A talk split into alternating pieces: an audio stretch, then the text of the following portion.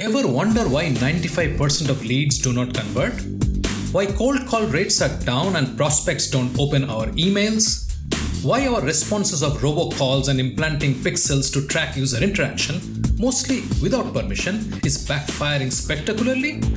Well, that's what we intend to find out here in the Buyer Side Chat podcast. There are scores of podcasts about selling, but most miss the shift that has come upon the buying selling process. The initiative has since moved from the supply to the demand side. The Buyer Side Chat, your podcast of record for B2B buying, talks to actual buyers, persons, not personas, in the quest to understand the real buyer's journey, their trials and tribulations, challenges, and outcomes they're striving for.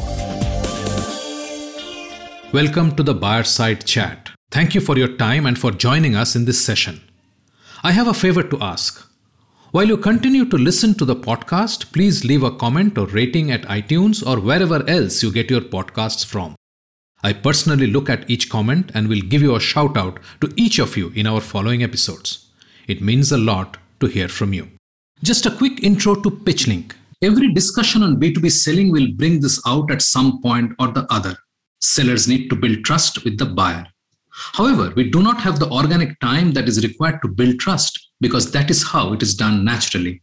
Instead, we look for shortcuts. Unfortunately, there is no shortcut to building trust.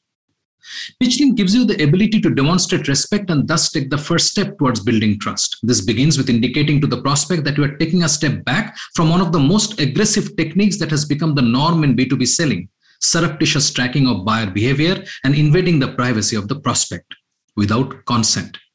PitchLink puts your prospect in charge of her data, including protecting the data of those she gets onto your PitchLink. You do not get to see who the new persons on the thread are, although you see that it's indeed been shared by the recipient to whom you sent your pitch flow in the first place. Thousands of pitches are sent out on our platform bears testimony to this fact. Engagement went up with shared communication when prospects learned firsthand that senders and vendors will not see their activity and interaction with the received narrative without their the prospects clear and definite consent. To build trust, PitchLink it. Now, on to our guest for today. What has changed in the procurement processes in B2B companies and what challenges are they facing in the complex post COVID supply chain world? Tania Seary, founder and chairperson of Procurious, our guest today, will shed light just on that. How did the procurement profession um, handle COVID? Well, the answer is really well. I mean, most people's supply chains were disrupted, um, and we didn't have to do some research to work that out. We all knew that, didn't we, when we went to the supermarket? But we did some research um, really peak COVID, sort of June last year, called the How Now report, and really people the profession was amazing. I mean, they were able to, you know, fix disruptions pretty quickly, find alternate suppliers, and really it was pretty seamless. And, and we asked them, well, you know, are you proud of your efforts? And most of them were quite chuffed and impressed with their ability to respond to such a big disruption. Tania is one of the most global, influential members of the procurement and supply chain profession. She is the founder and chairman of Procurious, the world's first online social network designed specifically for procurement and supply chain professions. Procurious is a culmination of Seary's long held belief that improved resources are critical to the progression of the procurement profession globally. Tania has been named Influencer of the Year by Supply Chain Dive and recognized by IBM as a new way to engage futurist. Now, on to this insightful conversation with Tania.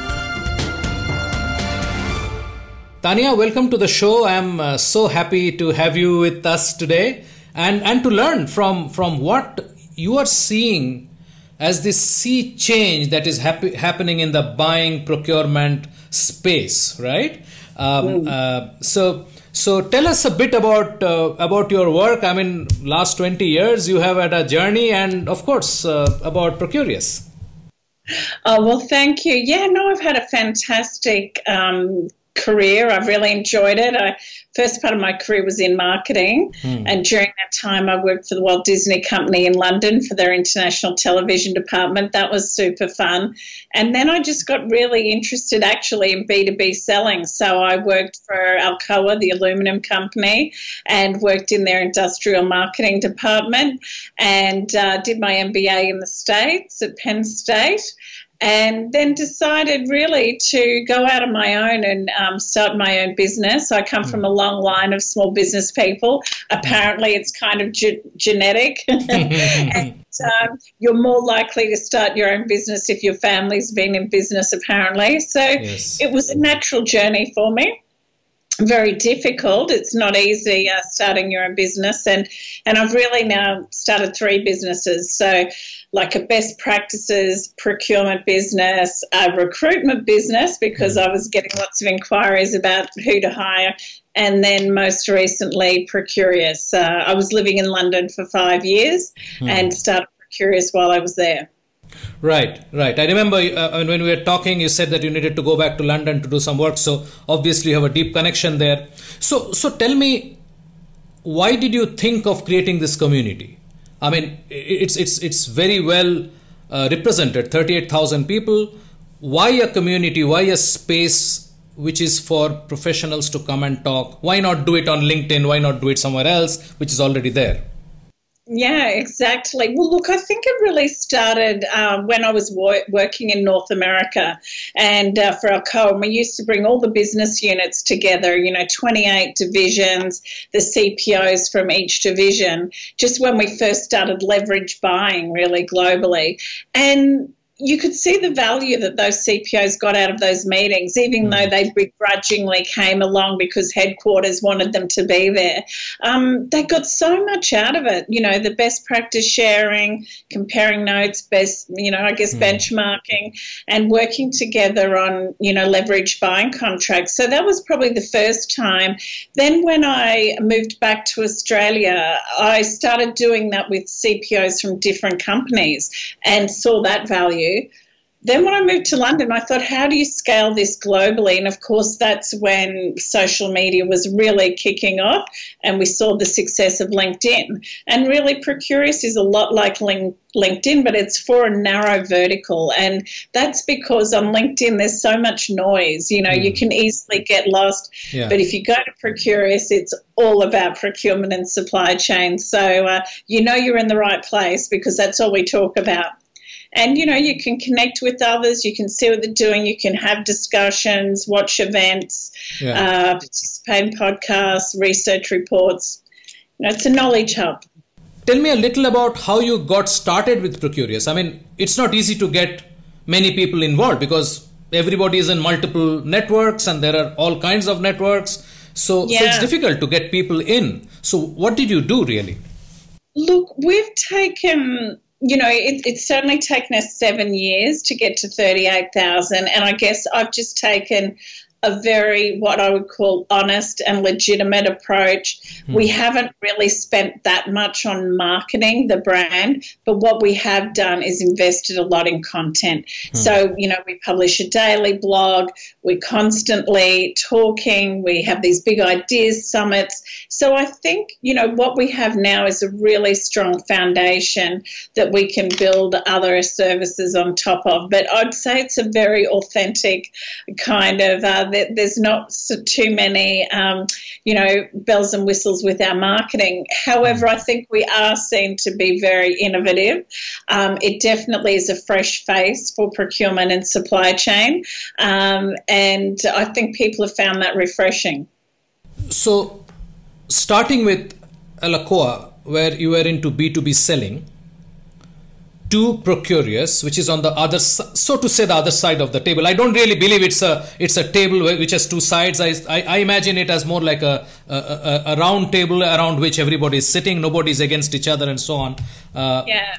But what change have you seen in the buyer and the buying process? Because this is the time when this changes. I mean, I, I was talking to somebody that early indications were out as early as 1984 85 time frame when yep. signals were coming that this this control that the sort of the sellers had on the process was actually starting to wane and uh, Yeah. and and the buyers were sort of getting into the saddle uh, more uh, securely so so this change that you have seen actually very very closely through multiple roles tell us about that Well, um, you know, I always uh, was uh, entertained by our CFO, Adam Alcoa, who used to say, What chance have we got?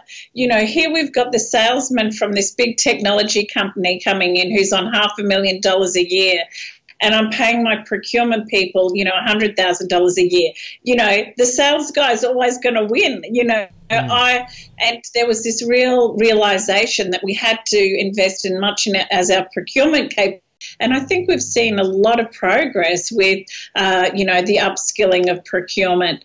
So I guess back in the late 90s, you know, we, we were really just starting to leverage, weren't we, sort of mid 90s, and really starting to aggregate spend. So, you know, those were the early days where we kind of realized, oh, hang on, you know, A plus B equals, well, a- 8.5. Um, and, um, you know, then we looked at the marketplaces, reverse auctions, and, you know, there was a lot of focus on price, wasn't there? Yeah. And, you know, trying to look at efficiency as well, probably after that. Once we looked at price, we looked at the cost to buy some of these things. But I mean, I think COVID has seen, you know, everything flip on its head. And I don't know if you're happy for me to talk about that right now, if that's further in your conversation, but I think it's a really interesting time to be selling to procurement. Um, and, uh, you know, really a lot of our paradigms are being challenged or turned on the head. Right. So so so let's touch upon it briefly and we may come back to it. What is COVID doing to the procurement process according to you? Well, look, I'm not sure uh, we can talk about the processes, but I mean, I think the whole strategy. uh, You know, if we if we start, well, how did the procurement profession um, handle COVID? Well, the answer is really well. I mean, most people's supply chains were disrupted, um, and we didn't have to do some research to work that out. We all knew that, didn't we, when we went to the supermarket? But we did some research, um, really peak COVID, sort of June last year, called the How Now report, and really people the profession was amazing. I mean, they were able to, you know, fix disruptions pretty quickly, find alternate suppliers, and really it was pretty seamless. And, and we asked them, well, you know, are you proud of your efforts? And most of them were quite chuffed and impressed with their ability to respond to such a big disruption.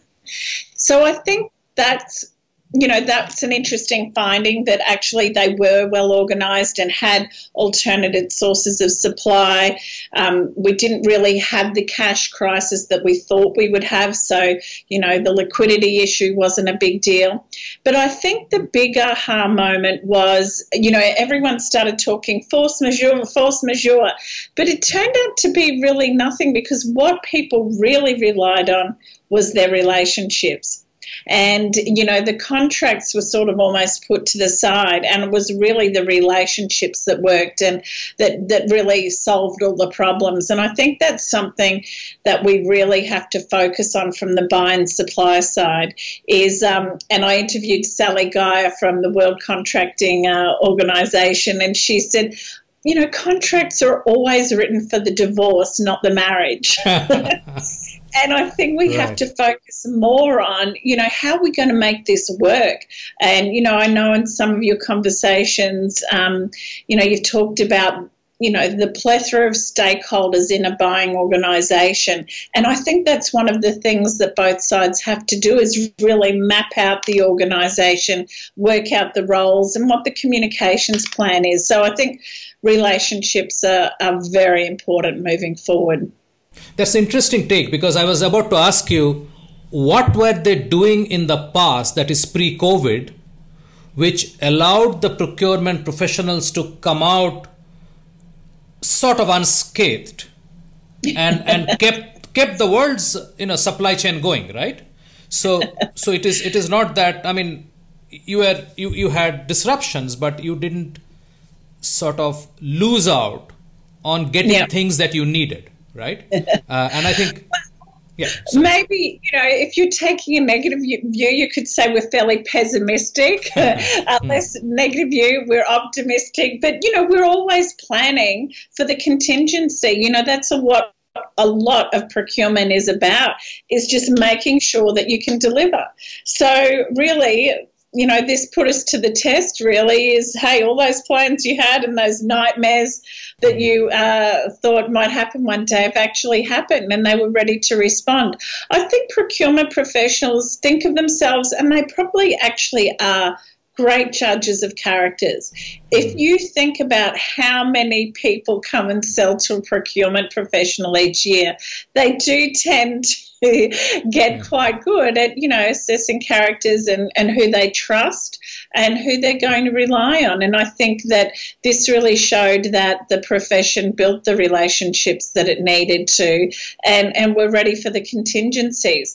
The other sort of poignant question we asked our members was, you know, were you frozen by the challenge, you know, the enormity of it all? And, and most of them said no. And, and actually, a large number said that actually COVID has increased. 60% said they're more interested in procurement now than they were pre COVID. So it's actually really revitalised people. That's dropped off a little bit this year, but uh, we can talk about that later too if you like. Let's, let's go back a bit on what you just mentioned. You, you mentioned two very important words, and I think possibly in sales and in sales literature, these are the two most abused words also. Uh, one is relationship, the other is trust. Uh, right? yeah. So so tell me, I mean, if if we did well during COVID as procurement professionals because mm. relationships were there and they were actually yeah. relationships which which worked, which uh, which one could rely on. How yeah. were this? How were these relationships built? What is the secret to building a relationship which is uh, between a vendor and the and the buyer? Well, it's spending time together, isn't it? And I think that's going to be the challenge moving forward. We're all surviving, you know, we're all trading on the relationship that we built before COVID. And I think this is where it's going to almost reach a time limit. If we're all, you know, continue to be stuck in our homes and not able to actually go and visit people, visit plant sites, I think it's going to become quite challenging because as I said, I think we're all still trading on our pre COVID relationships, you know, getting together, you know, going, looking through operations, looking at ways we can develop new products. Um, so, yeah, for the time being, I think it's about you know what we're doing now staying online talking to people staying close keeping the lines of communication open but i think it it will get to a point that that will be strained and i think it's the same for recruitment you know okay you might successfully onboard someone, but how are you actually going to build that relationship when there's no sort of, you know, intermittent sort of casual time? Um, you know, I think it's going to become challenging. But for the time being, everyone's talking, everyone's communicating, and of course, we've got technology. So te- technology will be a huge enabler, and I think it's it's interesting when you talk about the CIO. When you think about, remember when we used to all be worried about data centers, mm. data centers, and you la- latency, and you know all these sort of things. Um, and now, of course, it's all in the cloud. But that doesn't mean that the CTO, is, oh sorry, CTO or CIO is redundant. Yeah. And I think it's the same for procurement. Just because we're going to have autonomous procurement, AI whatever, it doesn't mean the role of the CPO goes away. It just becomes more strategic. It's a different thing. One question that I have is how does one actually build the trust that is so vital in this relationship? Yes. Well, look, it's you know, spending time together, I think, is very important to make sure you're aligned. But to me, one of the key tenements of trust is doing what you say you're going to do. Now, that's been really challenged when demand and supply has been all over the place, hasn't it? You know, like, and I think that's about honesty. So, you know, mm-hmm. that's another important thing with trust is keeping those lines of communication saying, I don't know what's happening yeah. next. You know, last week yeah. they were eating the plain biscuits. Now they're eating the chocolate biscuits. You know, because it's it's as I said, both supply and demand have spiked. Mm. You know, like we've never seen before. So, I mean, we're all in the same boat, and I think that's you know the keeping the lines open and being honest about what's happening, even if you don't know what's happening. And I think that's a big thing about leadership now. A lot of us don't know the answers, mm. you know. And so we're all looking for them, but you've got to know the right questions and um, be asking the right questions and, and seeking out what the truth is. Um, so it's a different, it's it's not a sort of command and control leadership style anymore. It's more of a, you know, a sort of servant or more of a knowledge seeking leadership model. Um, but I think it opens up huge opportunities for sellers to really understand the situation that corporate buyers are in now and really partner with them. Hmm. And you know, a lot of these things are about transparency, and I'm you know I'm happy to talk about some of the things that I think buyers will be looking from to from their partners moving forward. Sure, let's get into that. It's time for a short break. Stay with us. After the break. So, I think what today's buyers are most worried about are these supply chain disruptions. So they want to know that their suppliers actually know what's happening in their tier two, tier three, four, five supply chains so that if they are geographically sort of concentrated somewhere or there's some weak link in the chain that the buyer you know that that there's openness about that and that the buyer understands. So if they're sitting there and they see there's been a tsunami somewhere they go oh that's going to impact me. You are listening to a business podcast network original. Podcasting is the fastest growing content marketing opportunity which is untapped we can help you craft your audio strategy and help leverage the wide reach and easy streaming capability that the smartphone penetration provides. It is easy, it is powerful and personal. Talk to us to find out how podcasting can help you build your brand and reach out to your targets like never before. Write to us at bpn at bizcast.in. That is bpn at biz cast.in. Business Podcast Network. Podcasts end to end. Welcome back. I'm Subhanjan Sarkar, your host for the Buyer Side Chat and founder of PitchLink, the buyer seller engagement platform. Let's dive right back into this episode from where we left it. What what is it that what is the current mindset and what are they going to look forward to? Yeah, well look, visibility and transparency, which kind of, you know, you could wrap up into honesty, but it's a very different thing. I mean, I guess visibility is pretty binary, isn't it? You've either got it or you haven't. So I think what today's buyers are most worried about are these supply chain disruptions. So they want to know that their suppliers actually know what's happening in their tier two, tier three, four, five supply chains so that if they are geographically sort of concentrated somewhere or there's some weak link in the chain that the buyer you know that that there's openness about that and that the buyer understands. So if they're sitting there and they see there's been a tsunami somewhere they go oh that's going to impact me.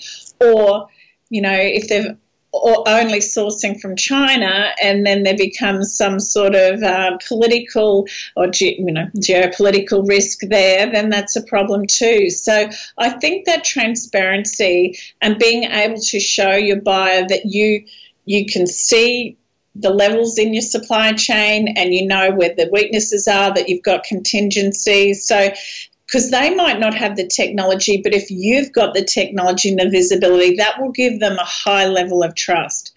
And I think that visibility, so that would be my number one uh, selling point now if I was going in to sell to a buyer, is to say, if you work with us, you'll be able to see, um, you know, if there's a supply chain disruption, but it also goes on to these social issues, these ESG issues, which are really top of the CEO's agenda now. So, you know, it goes to modern slavery, it goes to, um, you know, indigenous supply.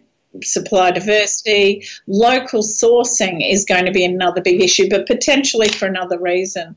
But, um, you know, I would definitely be going in and saying, if you work with us, you've got the visibility and this is how we can respond if there's an issue. Because a lot of people were caught not being able to communicate. They didn't even know who's in their supply chain, and let alone communicate, make sure they're okay, or organise alternate sources of supply. So I think that's a big selling point right now. If I was uh, if I was selling in. Right, right. So so this whole thing about vendor development that was sort of part of the procurement uh, role would have mapped this into the equation. Is that right? Absolutely. Um, you know, I think that that's been one of the um, quick supplier onboarding, quick identification of suppliers has been something, and, and I think everyone did it well, but I do think it's top of mind now, uh, particularly with so many people changing their supply strategy. So, this is one of these paradigm shifts that I was talking about. If everyone was sourcing from one part of the world, they're now diversifying. And a mm. lot of people are reshoring, as you know, but a lot of people are also looking about local sourcing. So, you know, when I say local sourcing, I mean, you know, within 100 kilometres of the plant. You know, if you had an ice cream plant, you'd be looking for ingredients nearby and using that as a selling tool uh, in your marketing to your con- end consumer. So, um, I think, yeah, people are definitely looking for new sources of supply. And if I was a big guy selling into another big company, if I had those local suppliers, I would definitely be offering that as an option. Um, you know, we all know the benefits of local supply, yeah. labour, healthy communities, but also there's a real um, sustainability um, angle there. It's more than an angle; it's a reality. Is that you've got less uh, less air miles, less food miles yeah i mean this is what was happening in food and it's sort of coming to to the rest of it so my question is that is this a sign of the reversal of globalization which is basically riding on the back of reduction of cost well, I probably have a different view, and maybe mm. mine's aspirational, but I actually thinking we're seeing a huge move towards value, and it depends how you define value. Um, but I think you know, every CEO, CFO is being hammered by investors about their ESG performance right now. And so that's that's something that every seller out there should be bringing to the table and mm. saying, look, you know, here's our sustainability credentials. This is what we're doing. This is the visibility, or, you know, this is what we can bring to you. Here's our carbon offset program, or whatever it is. Mm. They they need to be have that forefront um, in their discussions with corporate buyers because once again, then as a partnership, they can take that forward to the C level. But I don't always think there has to be a big compromise on cost. We saw this when we first started using social enterprises. People used to say, oh, it's the right thing to do. But actually, most social enterprises now are really cost competitive. And I think that we'll, we'll see the same. I know with local sourcing, a lot of buyers I've been talking to have been pleasantly surprised that buying local actually hasn't cost them a lot more. And in fact, if you look at the total cost, which is lead times, you know, holding inventory and what have you, it's actually been quite a good option. So it might be a good time for us all to look at, you know, the real cost of, of doing the right thing and um, and look at what's happening. And of course, the cost of a disruption. Well, we we know how much that costs now, don't we? so, Tania, it, it appears that you are quite passionate about this point. So let's let's break it down a little more. Common wisdom is that if you go to a distant place, say in in our context, China, you can buy things cheap. The basic premise was that you could do it cheap and yeah, you can sell it cheap. Country sourcing, yeah. Right. How how does that sort of map into what you are saying that if you are localizing, trying to localize the production, and by the way, that cheap component came primarily from wages, wages, right? Yes. So you basically. Right China could pay one tenth of what you would pay possibly somebody in Brisbane or in uh, or, or in, in Toronto or wherever, and and that's why the cost difference and uh, the carbon footprint and the delay in shipment and the advance planning and you know whatever all those costs sort of still made it viable right? So that was the logic. So according to you localization is actually very competitive. Would you like to sort of elaborate on that Well, I think people are looking more at the total cost of ownership and the total value. Say, for example, if I can, if I've got a mining community in a remote area, there's yes, I could save a few pennies here and there on, you know, different products or services if I imported them from overseas. But if I can manufacture it locally, I can say to my employee, oh, well, your partner can get a job in our area. So we're actually a more attractive, you know, um, employment proposition. And actually, they need the labour. The labour is worth more to them than the penny on the washer. Mm. Not that you can make washers locally. So I think a lot of companies are looking at the holistic, the big picture here and saying, well, hang on, I need to create local employment so that I'm seen as an employer of choice. People can move here. One family member can work at the mine. The other family member can get a job in town. Versus, oh, well, really, there's nothing for your partner to do here, and there's no schools, and there's no. So there's that example. Then there's also the benefit of supporting, you know, previously marginalised groups and the value that that can bring and that and strengthen a community as well. So I really do think people are wake up now to to the total cost of um, ownership, if you like, um, and you know, stock prices too now are being determined on well, how environmentally sustainable was it for you to fly that from a foreign country out here when there's someone right next door who's making it who wouldn't have used any fuel to get So, you know, there's a lot of factors at play here, and I think that's what makes it such an interesting time to be in procurement and supply and to be selling into them because these are really complex decisions people are making. And it was almost easy when we were just like price times volume equals X now it's about what is the total impact of this. You know, these are multivariable decisions that, um, yeah. you know, that we actually do need AI to help us make these decisions. That's what I was joking. Actually, the more human we become, the more we're going to need technology because these are really complicated decisions that need a lot of input um, to make the right decision. And I haven't even talked about uh, modern slavery in there. Right, I know, I know. That's that's a big one, and and and, and and I think we should at some point do have a chat on that uh, yeah. because uh, because well that's the purpose of platforms like these right so that's where we uh, we, we talk about this so so yeah. going back to your point if I am trying to sell to a procurement professional today I'm trying to sell into a big business today what should be my positioning how do I how do I position my brand uh, if, if I believe that I don't have existing relationship. So if you know me and you trust me, then it's pretty simple uh, because I would have done that job earlier. But today, yeah. when you are possibly meeting me for the first time, what is it yeah. that I'm supposed to do? Well, needless to say, price, quality, supply need to be, you know, you've got to be in the game. I mean, there's no use going into a big company where you know that your product or service isn't going to make the grade. You don't have the distribution. So yeah. let's put to the side. Let's say all things being equal, that your competitor and you have the same thing. I would totally be talking about what we've been talking about. I'll be talking about how much visibility you've got on your supply chain and how much control that you've got if there is a disruption or you find out there's a problem with modern slavery that you can change. So I think that would be the number one thing that I would be selling right now if mm. my product and service was equal. Yeah, sure and what have you. And then I'd be talking about, you know, my ESG initiatives and what we're doing to reduce our carbon footprint. I'd be showing examples of how committed my C level is to that.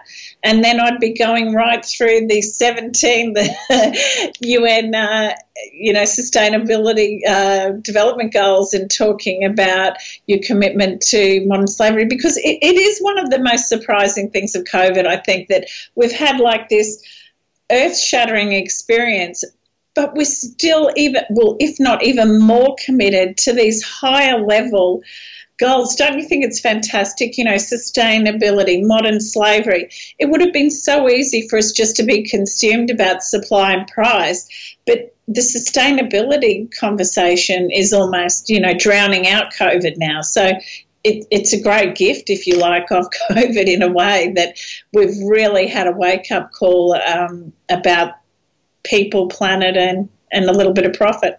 So I, am curious. I mean, when you are talking to you talk to procurement professionals every day, what is making yeah. what is making this shift in heart? Is it is it uh, is it real or is it it has become imperative because the customers are demanding it? Well, I also talk to a lot of CFOs. So mm. we've got a CFO roundtable as well. Mm. And it's coming from consumers. Mm. You know, and stockholders. That's where all this concern about ESG is coming from. Is that you know people are voting with their investment dollars and mm. and their grocery dollars. They want, and you know, if you we have a lot of uh, we've got a young man, Oz, who talks uh, from Thread Media, and he's sort of a Gen Z. And this is the way the next generation is going to buy. I mean, they're mm-hmm. looking at labels, they're looking at your footprint. So it's really coming from the source, it's coming from your ultimate customers, investors. Mm. And then everyone else is responding. So it's not just procurement on its own, um, you know, going off and doing this. But I think that they will welcome a conversation um, that that leads on some of these issues and gives them, you know, the ability to sleep at night. Right. You know, we're not just a sole supplier out of you know one country. We've got multiple sources. We know who's in our supply chain, and yeah. Yeah. So, how does a seller today? You mentioned about mapping the organization earlier in the in this in this discussion. How yeah. does one go about doing that? How open are procurement professionals uh, if I'm coming to sell to you, how open would I expect you to be in telling me, hey, Subhanjan, you know what? Although I'm talking to you, I have five other people, including my CEO, my CFO, and whoever else, who is going to be part of the decision. I mean, how does one go about doing this? Well, you absolutely have to sell throughout the whole organisation. And I guess old school, you know, when we're back in the 90s and the turn of the millennial, the CPO really wanted to be the gatekeeper. So, mm. you know, old selling would have been very nervous about the CPO and making sure they had them on side. Mm. But I think you know, the way this is all heading is that the CPO is really the facilitator of what their stakeholders want. So it's not up to the CPO to make the decision about what a division wants they're making the decision, but the CPO is the commercial facilitator. We're the professional negotiators, the people that know how to structure the contracts, you know, and how to manage supplier relationships. But this isn't our decision. It's often, uh, you know, cross functional. Often there's sort of a committee decision on buying these. Yeah. So I think the smart buyer really does find out who are the key um, you know, decision makers. And, you know, it takes a long time, doesn't it, to map a mm. strategic account and, you know, probably one or two years to land these huge deals. So you certainly have to play the long game. And I think that's one of the great things about social media these days. You really can follow and learn a lot about what companies are caring about um, and all these ESG issues and things like that because people are talking about it so much. So, you know, if I was um, a, a, senior salesperson, I would be tracking all my key accounts on social and being able to have those conversations about the things that you know they care about. So um, yeah, I think it's critical to map the organisation, but you know I think the CPO is a very important, but just one of your um, key stakeholders. I mean, also they're the one you'll probably be negotiating with, so you mm. probably want to keep them on side. Mm. but mm. you know, they'll be they'll be told, look, I want this guy, and if it's not that guy, I'll settle for this one. No, you go do the deal. So. Mm. Um, you know, at the end of the day, you've got to remember to keep the CPO on side and their team, obviously, because they'll be the one you're negotiating with. right, right. So, so to to wrap up this uh, this discussion, if people have to take away something from this show as sort of a guidance as to how the new procurement professional or the new buyer is buying, what would you say are the main pointers? I would say help them take a compelling story to the C level on why they should buy from you. And that would be around visibility of your supply chain and it would be your ESG credentials. So they're the two things that I think um, would be your selling points. all things being equal, mm-hmm. um, and, and partner with the CPO to sell that story throughout the organisation. Fantastic. The Buyer Side Chat is brought to you by PitchLink, the buyer seller engagement platform. PitchLink enables high quality interactions between buyers and sellers through presentation and discussion modules. Sellers create personalized sales presentations and reach out to prospects through a non intrusive, buyer qualified engagement. PitchLink requires no installation or download and holds the entire repository of sales collaterals and buyer seller conversation. Talk to us to know more about how you can engage with customers without intrusion. Call us on 650 847 5884. That is 650 847 5884. Tania, it was wonderful uh, chatting today. I, I, I really I really appreciate because you know sometimes we need discussions like this to open up certain areas where we are not paying attention, yet they are paying playing a huge role in what the outcome is going to be, right? Uh, so I, I, think I think uh, there is a lot more I would love to talk to you about, which obviously we cannot we cannot uh, sort of cover in this this uh, single uh, session. But I would I would really be happy to have you back and and talk to us more. there is so much we can we can talk. that would be my pleasure. It was lovely speaking with you today. I hope that I helped someone out there. Absolutely. We have a fantastic lineup over the next couple of episodes featuring great conversations unraveling in depth how the real buyers buy. Stay tuned. Thank you for being with us today on the Buyer Side Chat. This is the podcast of record for the buyer side journey. And those who know, that's the journey that matters. We hope this conversation helped you with insights that you can go and apply right now to your own value transaction process. See you in the next episode of the Buyer Side Chat.